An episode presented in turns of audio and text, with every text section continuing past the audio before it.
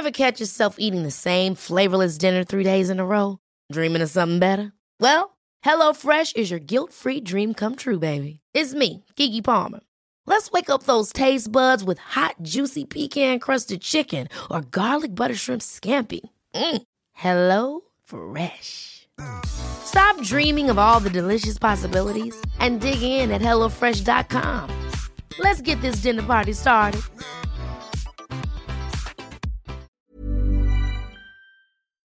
Heraldo Radio.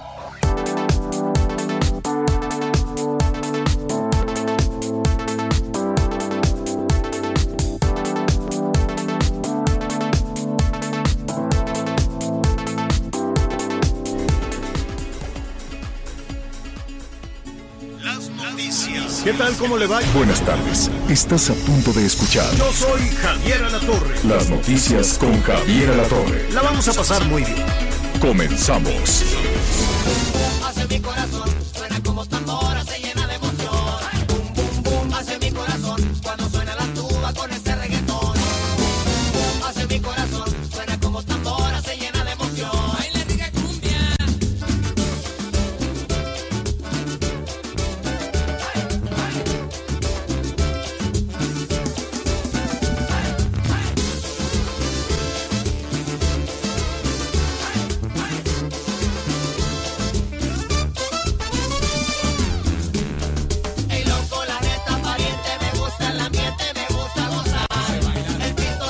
Muy bien, muy bien, muy bien. Pues ahí estamos ya escuchando Boom Boom Boom. Es la banda del Recodo. Saludos, saludos, saludos a Sinaloa, Sonora, en fin.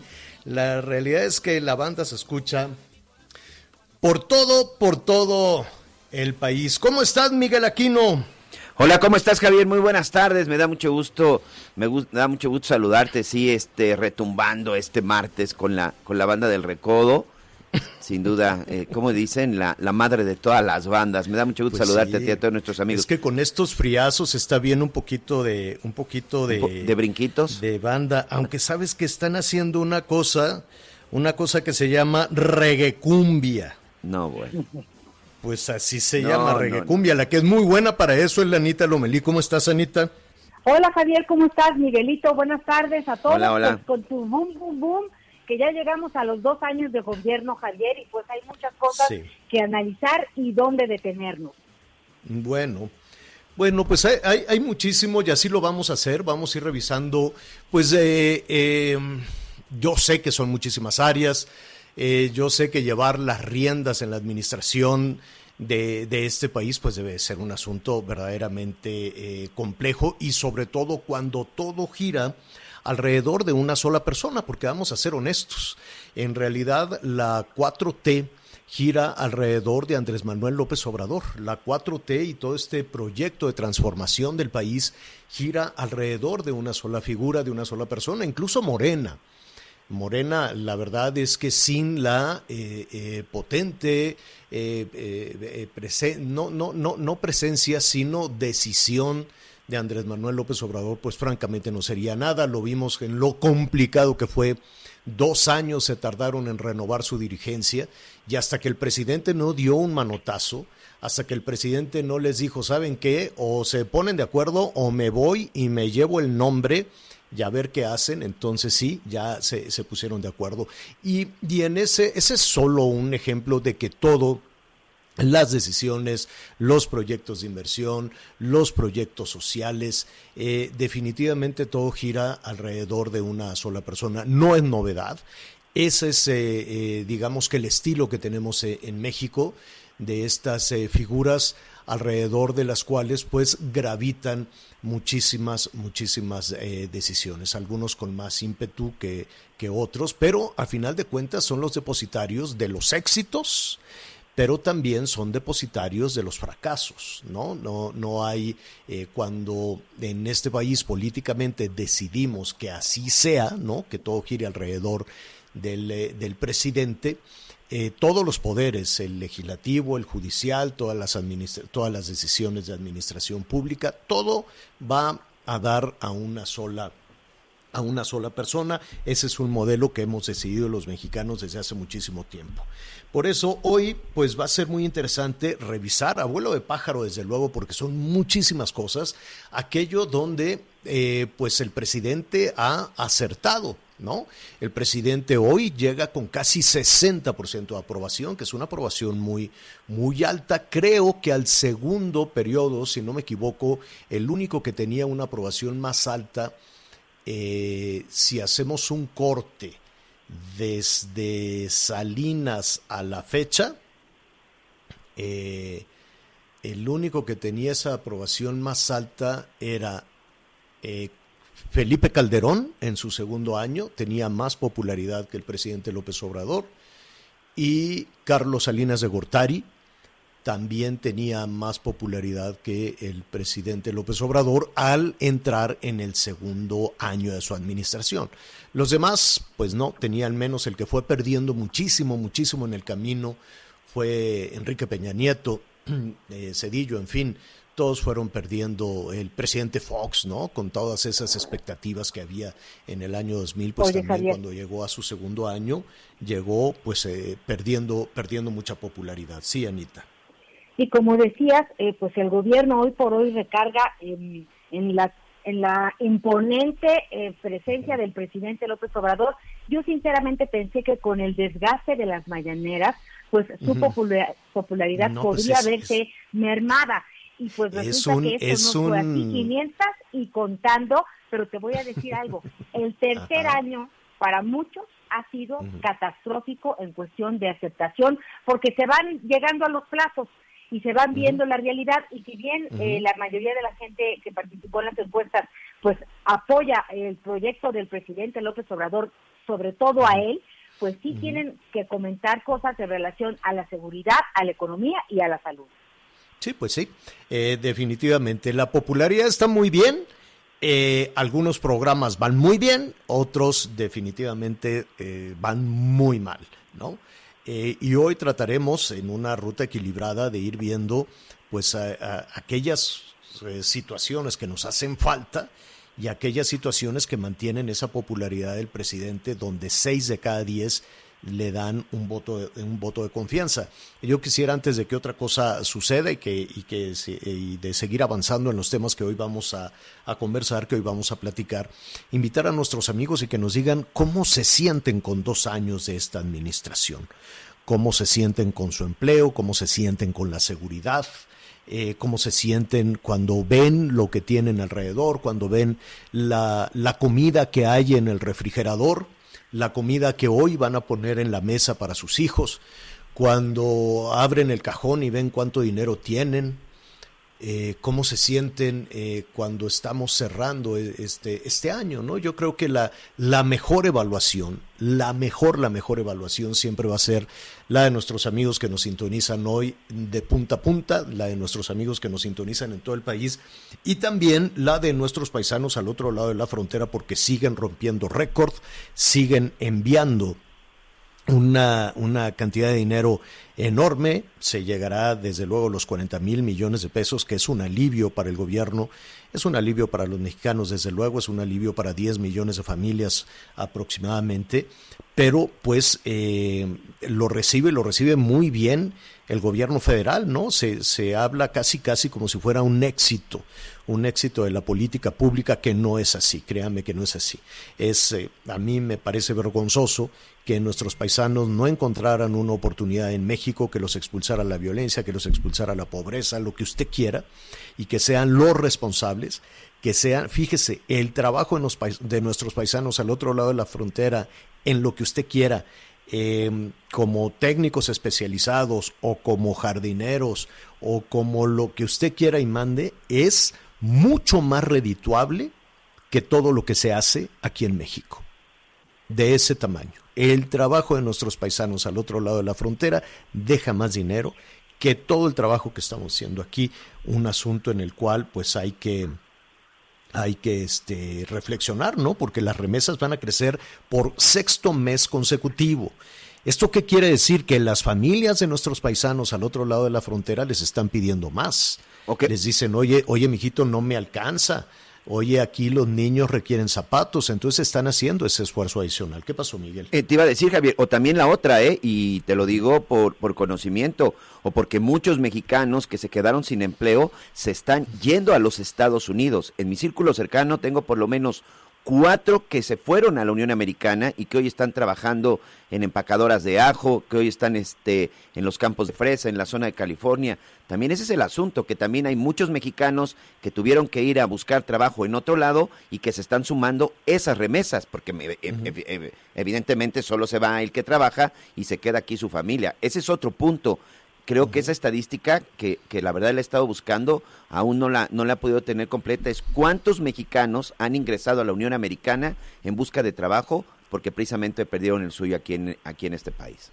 Sí, sí, y la verdad es que el panorama no se ve, eh, no se ve muy bien en el tema de la economía. Yo sé que apenas, porque estuvieron agarrados de la greña, los, eh, el gobierno, la 4T contra los empresarios. Todos los días había un insulto.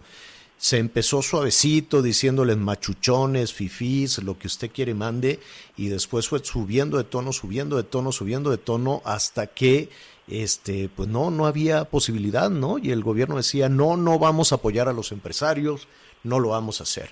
Y al final, ya está apenas, apenas a- ayer, antier, em, pues ya se anunció que va a haber de nueva cuenta inversiones y tómelo tómelo con cautela. Hay que tomar con cautela todos estos anuncios de miles de millones de pesos en inversiones, este, porque pues una cosa son los anuncios y otra cosa es que se conviertan en realidad. Y, y la verdad del primer anuncio, que es lo que comentábamos ayer, de ese primer anuncio de 250 mil millones de pesos en inversión, pues ¿dónde están los resultados? ¿Dónde está el trabajo? ¿Dónde están las obras? ¿Dónde está la infraestructura? ¿Dónde está el dinero privado para las inversiones? Ahora se inició un segundo, un segundo plano. Pero estaremos revisando. Estaremos revisando y desde luego eh, veremos aquello que ha sido eh, pues eh, eh, el, el- puntal en las eh, decisiones del gobierno federal es seguir apoyando a los más pobres. Hay dos cuestiones que hay que destacar que son importantísimas. Uno, el combate a la corrupción, que es feroz, ¿no? El combate a la corrupción debe de ser una tarea complicadísima para el presidente y, y- sobre todo cuando el asunto va en cascada, ¿no? Yo quiero saber cuántos de las eh, figuras en el ah, en la administración desde los municipios, los gobiernos de los estados hasta las instancias federales definitivamente han logrado quitar las prácticas de corrupción en su en sus este ¿cómo se llama? en su en su día a día. Y la verdad es que lo seguimos sufriendo y lo seguimos viendo con los policías o con los trámites, en fin, no es, no, no debe ser una tarea sencilla. Llevamos dos años eh, escuchando, que esa es una meta que todos aplaudimos, sobre todo si venimos de un, de un gobierno tan descarado como el de Enrique Peña Nieto, que decía que, eh, que pues no había nada que hacer, que así somos. Decía, el que esté libre de, de pecado que tire la primera piedra y nos condenó, dice, es cultural. Así somos, hombre, ya dejen de estar molestando y déjennos robar a gusto. Qué descarado.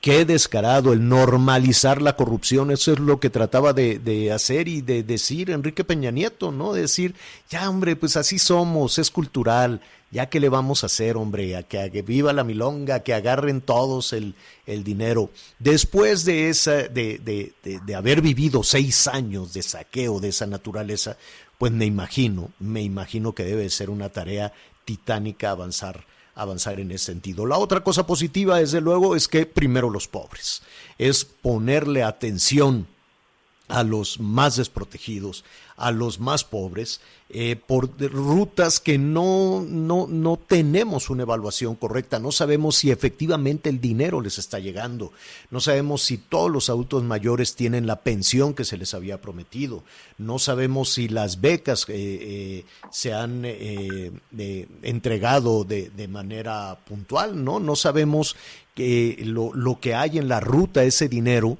de esos apoyos sociales, si efectivamente llegan sin ninguna etiqueta partidista porque acuérdense que al principio era aquí te manda el presidente, ¿no? Y eh, venían, eh, iban todos con su chaleco morado, con su chaleco de morena, que no sé qué color es, es como, Es como como vino tinto, Vino quemado morado. como vino tinto, ¿no? Y entonces iban así con su que vino. con su chaleco y este y luego ya les dijeron, "Oigan, ustedes no pueden estar promocionando la figura del presidente ni de Morena a la hora de condicionar o de entregar el dinero", pero pues así así quedó, ¿no? Queda queda sembrado este dinero te lo entrega la cuarta transformación y no es verdad, ese es dinero de ciudadano. Eso no se debe de hacer. Qué bueno que primero los pobres, qué bueno que se entregan las ayudas sociales, pero no puedes utilizar dinero de ciudadanos, ponerle una etiqueta tuya y entregársela a ciudadanos, porque los gobiernos, ningún gobierno tiene dinero. Que se lo roben es otra cosa, pero ningún gobierno tiene dinero, es, es dinero de la gente y lo único que debe de hacer un gobierno es administrar y dirigirlo eh, a buen puerto. Y se puede dirigir, buen puerto pueden ser muchísimas cosas. O entregarlo o regalarlo a la gente o invertirlo para generar empleos, en fin, ¿no? Aquí se está apostando en entregarlo, regalarlo a la gente. Sí, Anita.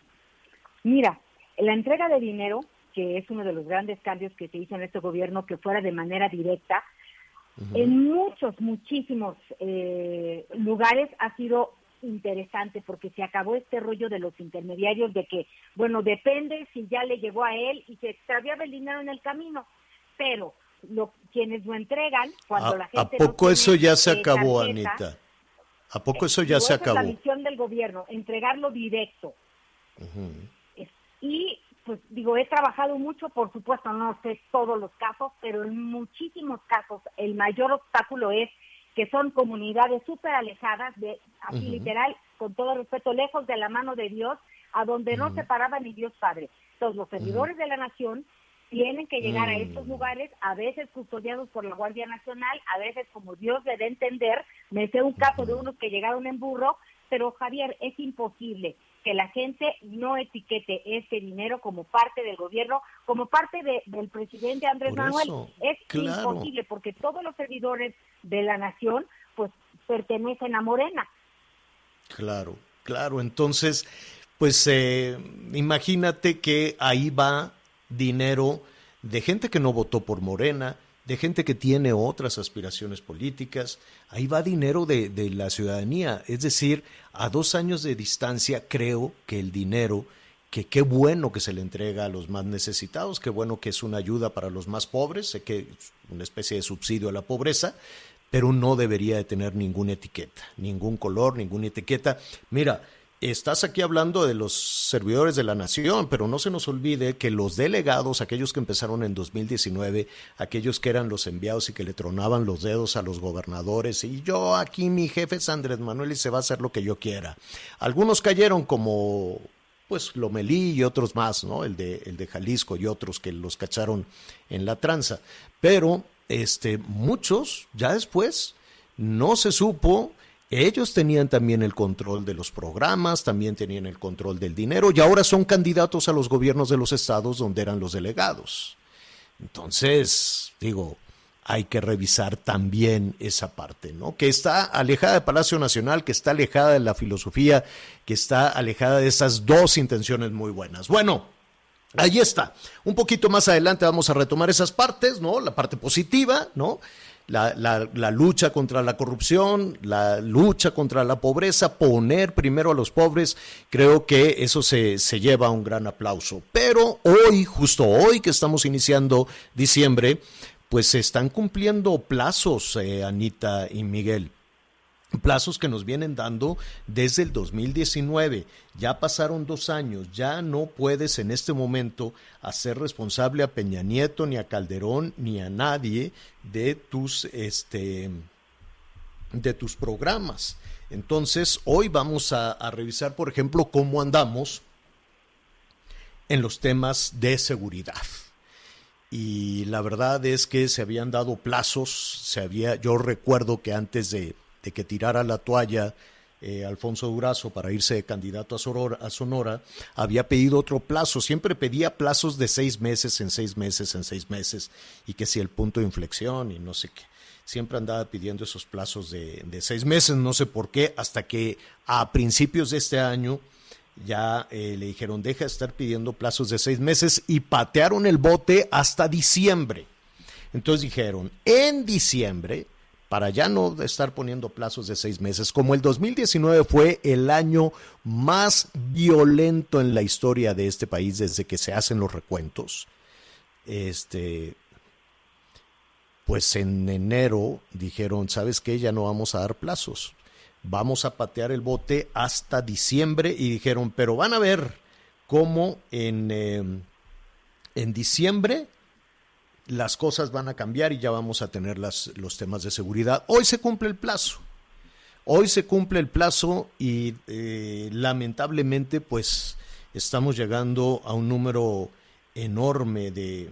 Pues yo siento, Miguel, que va a cerrar este año con... Eh, un número mucho más grande de eh, la violencia, de los homicidios, de las ejecuciones que se registraron en el 2019, que fue históricamente el año más violento.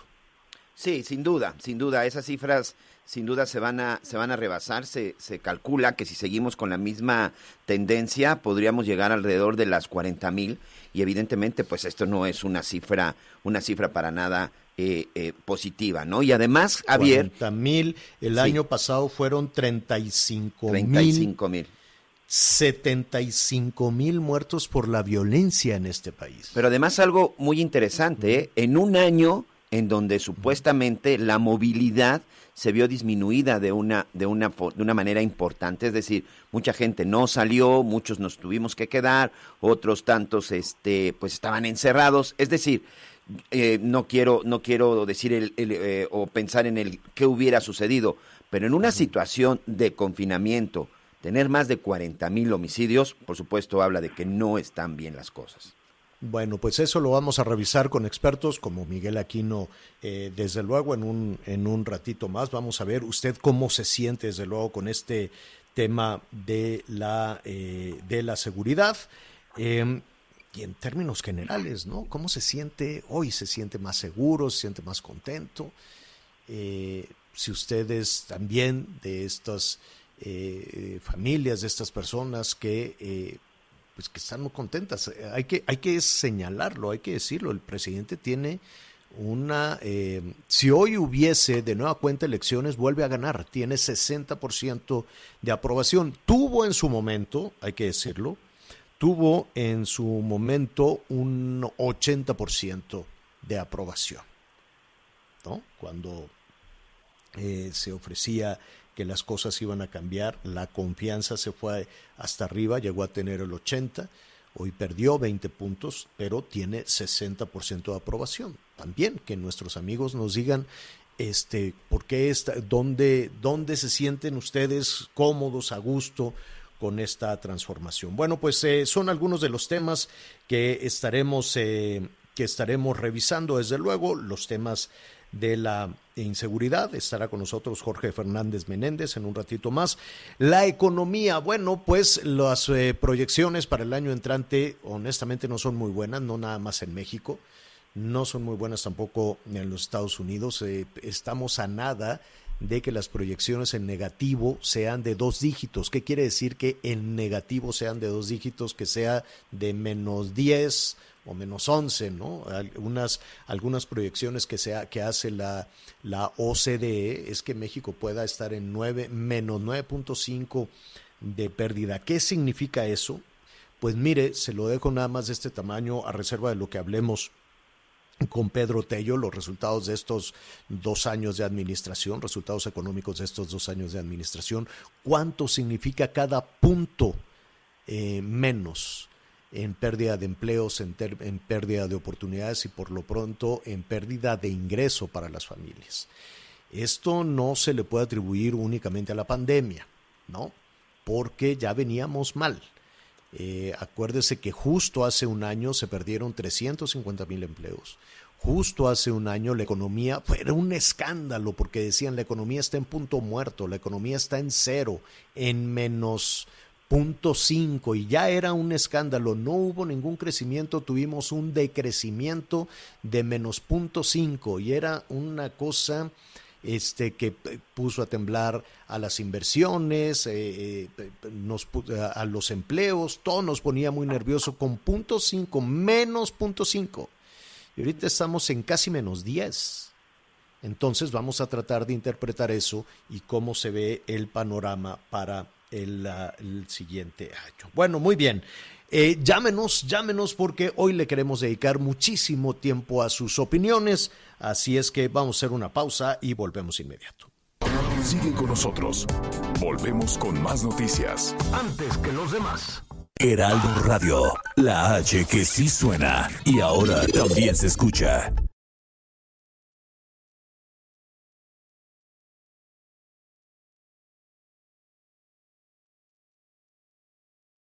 Heraldo Radio, la HCL se comparte, se ve y ahora también se escucha.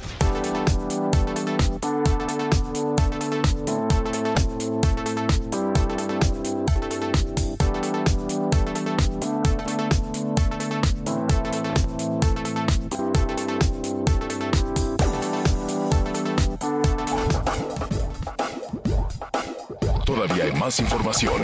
Continuamos. Noticias en resumen. Según el conteo de la Universidad John Hopkins, México ocupa el cuarto lugar en muertes provocadas por COVID-19 con 105.940 personas fallecidas.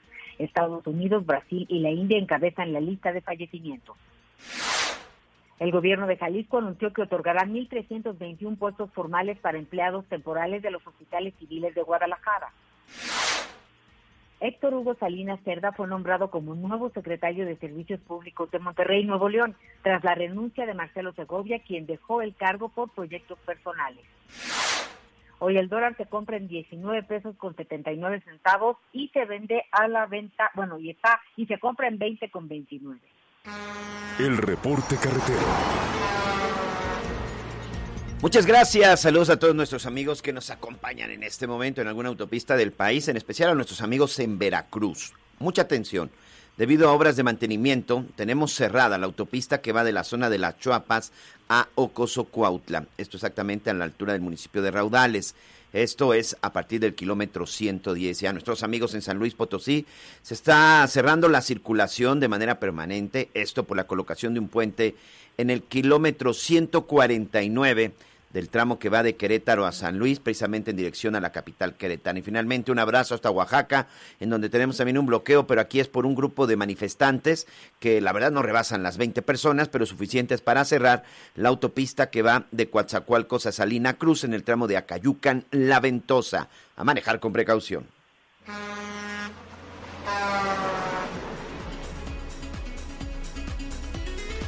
Muy bien, muchísimas, eh, muchísimas gracias por sus eh, comentarios, por sus llamados telefónicos.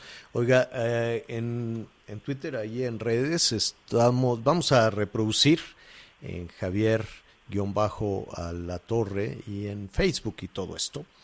Eh, una dirección que está dando el canciller Marcelo Ebrard para todos aquellos que quieran formar parte de los experimentos de la vacuna del COVID-19. Bueno, más que experimentos, la vacuna ya está aprobada, es la vacuna china. No es la de Astra, ni de Pfizer, ni de Moderna, que son las que ya están por llegar. La que se está aplicando de manera experimental, están viendo pues los protocolos, ¿no? Como cómo, cómo nos cae en México. Entonces eh, entiendo y estamos revisando desde luego cómo han trasladado la, la vacuna. La vacuna desde China hasta México, cómo llega a México, este, y de ahí cómo la trasladan, por ejemplo, a Guerrero, por ejemplo, a Oaxaca o en la Ciudad de México, si requiere trasladarse en frío o va así nada más en paquetitos. ¿No? Hay, hay grandes misterios porque pues ya ve que la que se está desarrollando en Alemania y en otros lados necesita trasladarse en frío a menos 70 grados, bueno, pues la China tiene otras características. Si usted quiere que le apliquen la vacuna para, para este protocolo es la fase 3 de experimentación, ¿no? Eh, que, se está llevando a cabo en México por parte de la vacuna china, pues ahí le vamos a decir al ratito cómo, cómo hacerlo. Bueno, em, atención por estas fechas y antes de, en, lo que vamos a este tema, pues tremendo, desde luego que le hemos dado seguimiento a las investigaciones de las eh, dos personas, de los dos empresarios que fueron, eh, que fueron pues asesinados por cierto, Ernestina Godoy, la fiscal general de justicia de la Ciudad de México, está en estos momentos dando un saldo, dando un balance. No sé si estamos en posibilidad. Vamos a escuchar a Ernestina Godoy lo que dice la fiscal.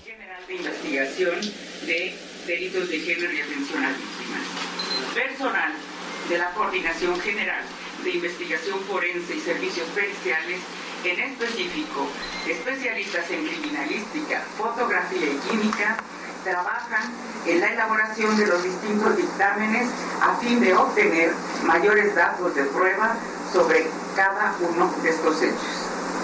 Las labores de gabinete y campo llevaron a la localización y ubicación de videocámaras, tanto públicas como privadas, lo que nos permitió solicitar y obtener órdenes de cateo para dos domicilios, donde se logró el aseguramiento de botellas de alcohol de alta gama y se llevó a cabo la detención de tres personas.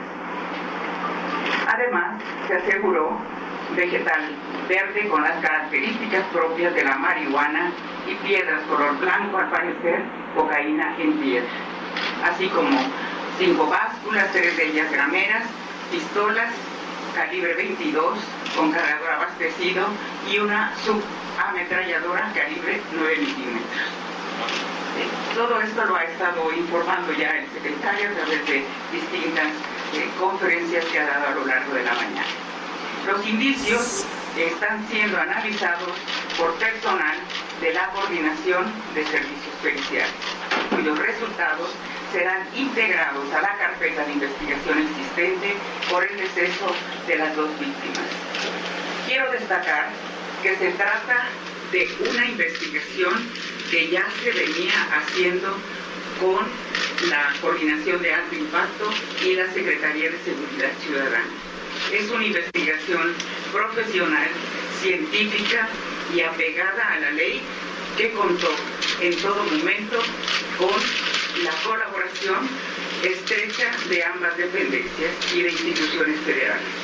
Por ello, fue posible ubicar al hombre que fue detenido el día de ayer, a quien se le dio un seguimiento puntual, puntual lo que derivó en la ubicación de los domicilios cateados, como sus lugares frecuentes, principalmente ubicado, el que está ubicado en la calle de Lillo, el cual era rentado por dicha persona, quien ayer fue detenido junto con una botella de alta gama, lo que permitió confirmar su posible vinculación con los homicidios que se investigan. Es necesario señalar que a dicho individuo el Ministerio Público lo llevó a proceso en febrero de este año y recibió sentencia condenatoria por delitos contra la salud. Obtuvo su libertad el 7 de octubre a través de un procedimiento abreviado se acogió a un sustitutivo de la pena que se encuentra previsto en el sistema de justicia penal.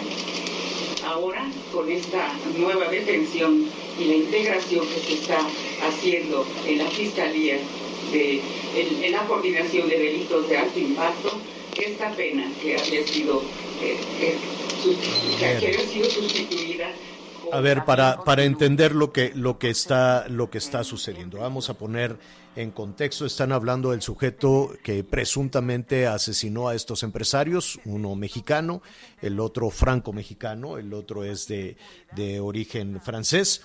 Ellos, eh, eh, pues eh, el móvil, de acuerdo a, lo que está diciendo Ernestina Godoy, la fiscal general de justicia, es que les dijeron, oye, te vamos a comprar unas botellas muy caras este concepto de alta gama, pues ya ve que a los políticos le dicen cambian las palabras, no sé.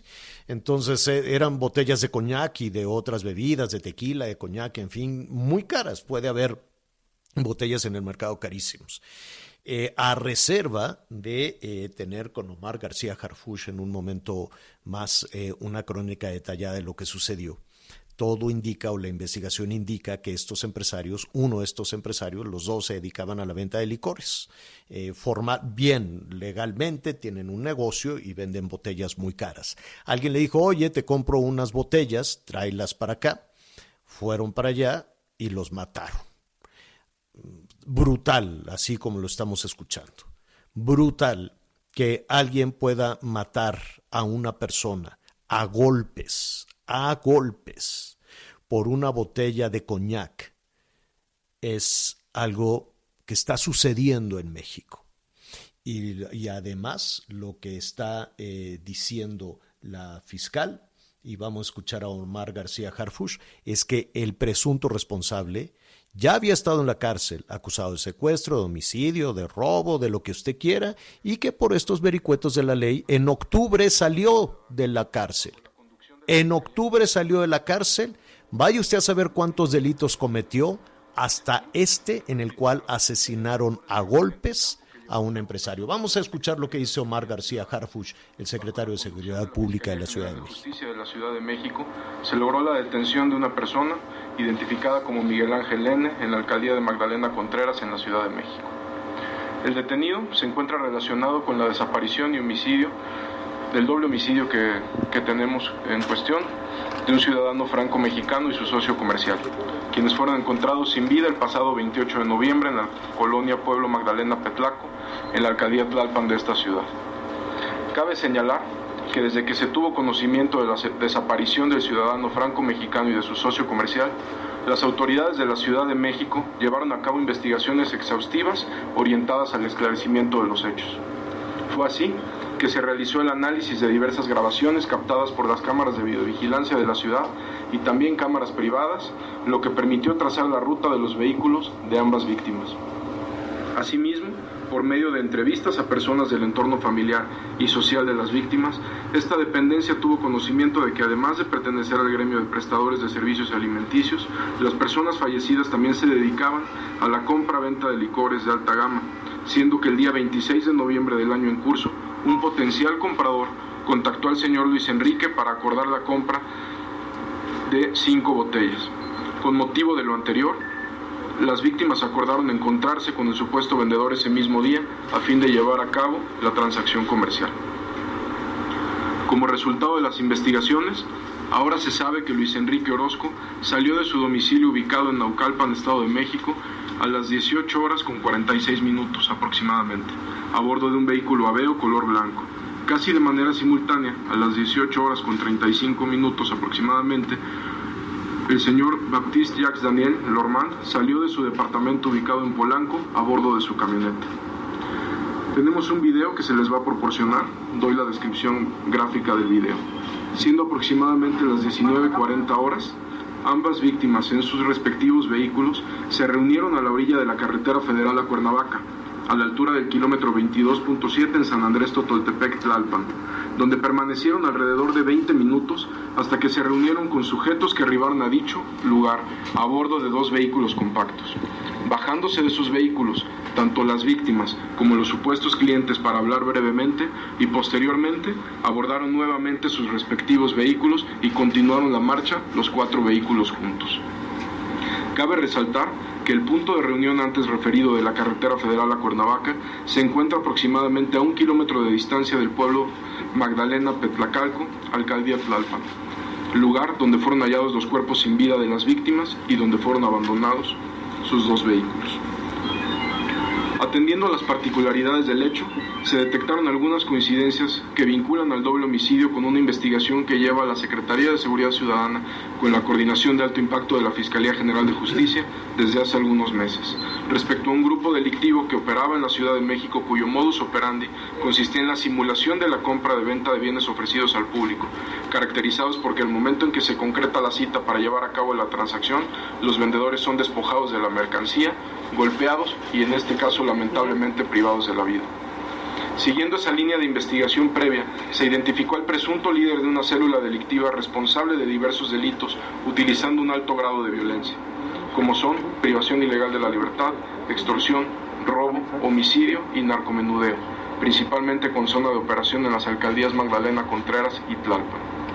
El día 30 de noviembre, al dar continuidad a las labores de investigación, efectivos de la Secretaría de Seguridad Ciudadana detuvieron a este sujeto, quien se encontraba en posesión de un arma de fuego y droga, por lo que fue puesto a disposición de la autoridad ministerial ante la Fiscalía General de Justicia de la Ciudad de México. Ok, pues eh, ahí está lo que está lo que está diciendo Omar García Harfush es tremendo. Es eh, si esa, si se confirma esa esa línea de investigación, recuerde usted que cuando se supo de la desaparición y después del asesinato de estos dos empresarios surgieron muchísimas líneas, desde el- las extorsiones, un secuestro, en fin, y después se supo de este grupo que se dedica a contactar personas, a decirle te compro, en este caso te compro vino, te compro coñac, te compro algo, cinco botellas.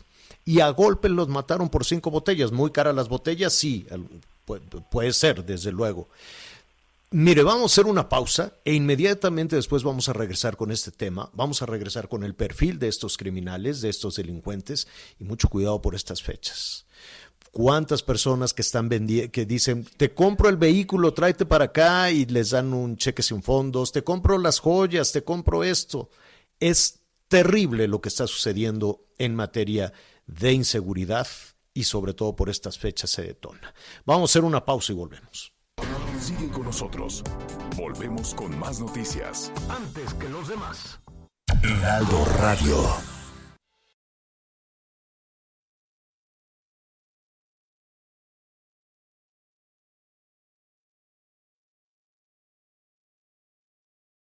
Heraldo Radio.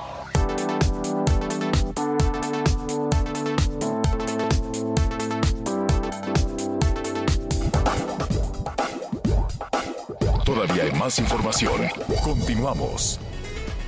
Terrible eh, esta, esta situación. En un momento más vamos a recapitular lo que está diciendo el jefe de la policía de la Ciudad de México, la fiscal de la Ciudad de México respecto a esta situación. Y sí, vamos a apelar al sentido común. Yo sé que muchas personas tienen necesidad por estas fechas y que dicen, oye, pues vamos a vender este, la- la- las cadenitas, los aretes, en fin, ¿no? Una- algunas joyas o, o- o vamos a vender el coche, o vamos a comprar el auto. Mucho cuidado lo, lo, lo- con, con este tema, desde luego, ¿no? Quitarle a la gente el poco dinero que se tiene y en este caso, además, matar a golpes a una persona que fue citada para comprarle estas botellas muy, muy, muy, muy caras, ¿no? De pronto nos cuesta trabajo pensar que estas 15 botellas puedan costar la vida de dos empresarios, ¿no? 15, 15 botellas. Es la situación que estamos viendo en México,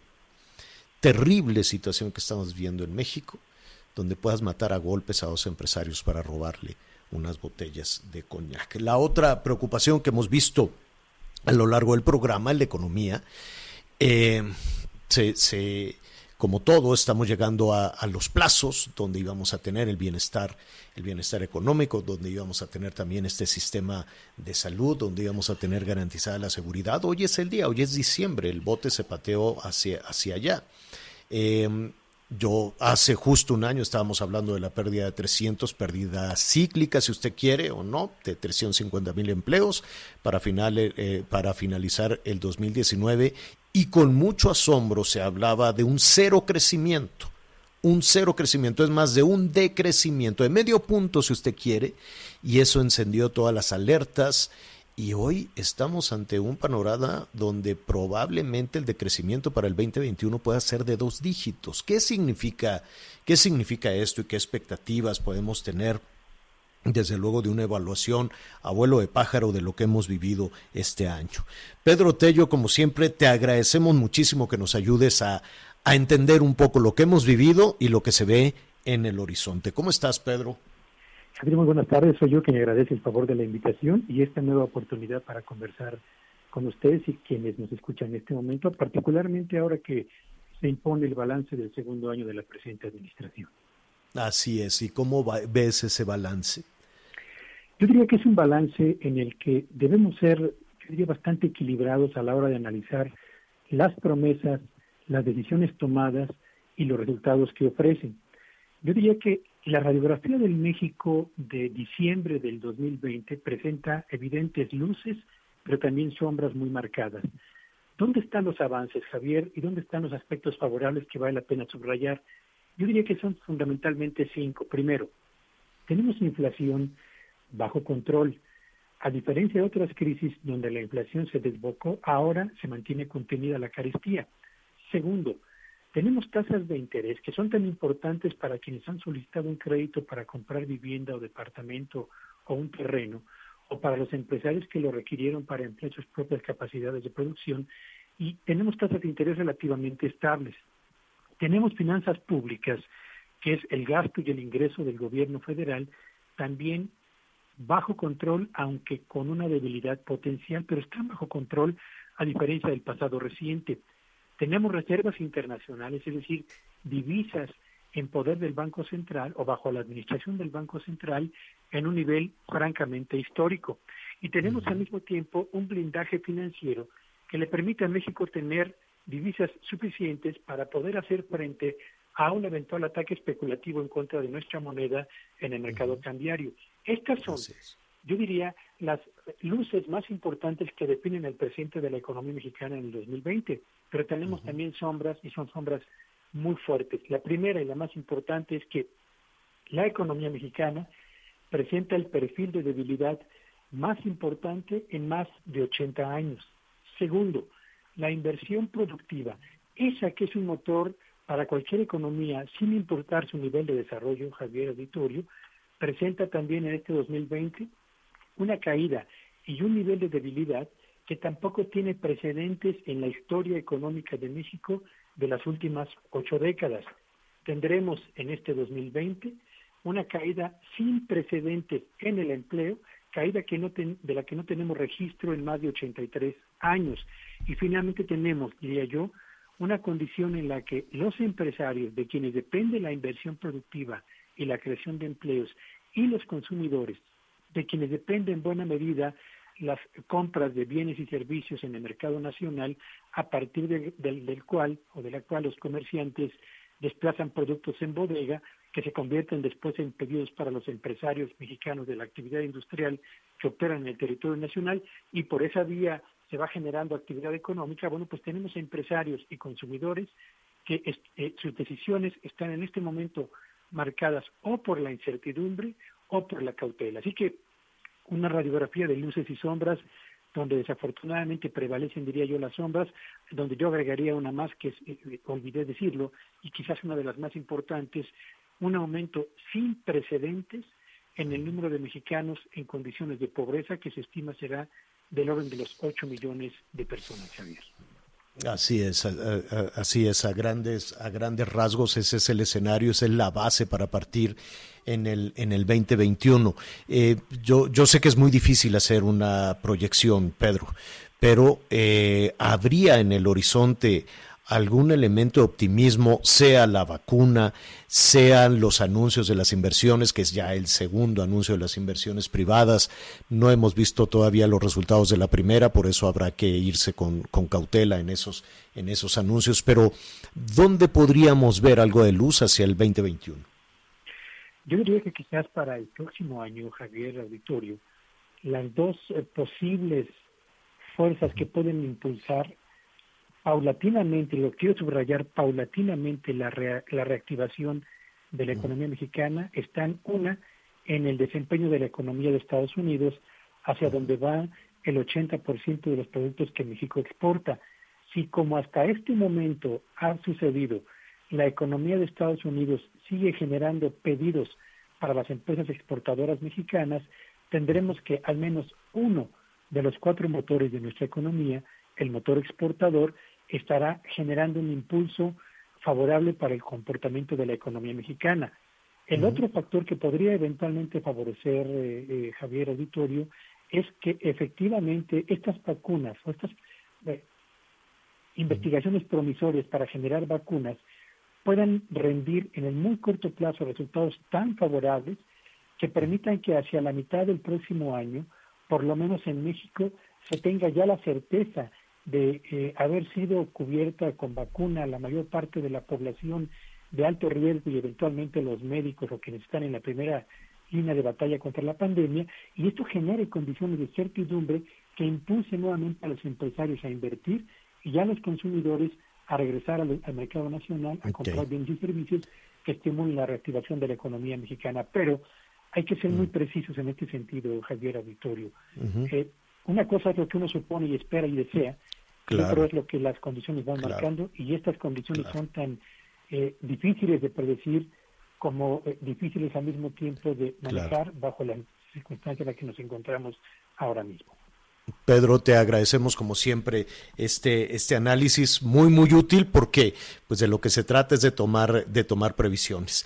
Queremos abusar y te queremos volver a invitar y bajar toda esta información al día a día, ¿no? ¿Qué hace la jefa de familia? ¿Qué hace el jefe de familia? Ahora que probablemente nos pueda caer un dinerito ante este, ante este escenario. Pedro, te agradecemos muchísimo. Siempre es un gusto, Javier. Muy buenas tardes a todos. Mm, Gracias. Es Pedro Tello, analista financiero. Una pausa, volvemos. Sigue con nosotros. Volvemos con más noticias. Antes que los demás. Heraldo Radio.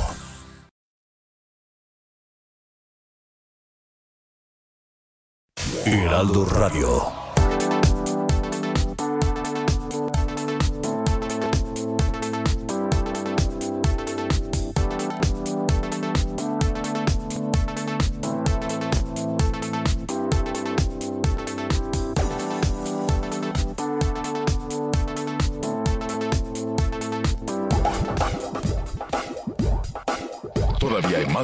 Información. Continuamos. Muchas, muchísimas reacciones a eh, lo anunciado por las eh, autoridades respecto a este doble crimen. Lo vamos a comentar inmediatamente después de una pausa. Estamos llegando justo a la mitad de, de la transmisión. Es tiempo de agradecerle a nuestros amigos que nos sintonizan a través de El Heraldo Radio. Gracias por acompañarnos en Las Noticias con Javier La Torre. Ahora sí ya estás muy bien informado. Heraldo Radio.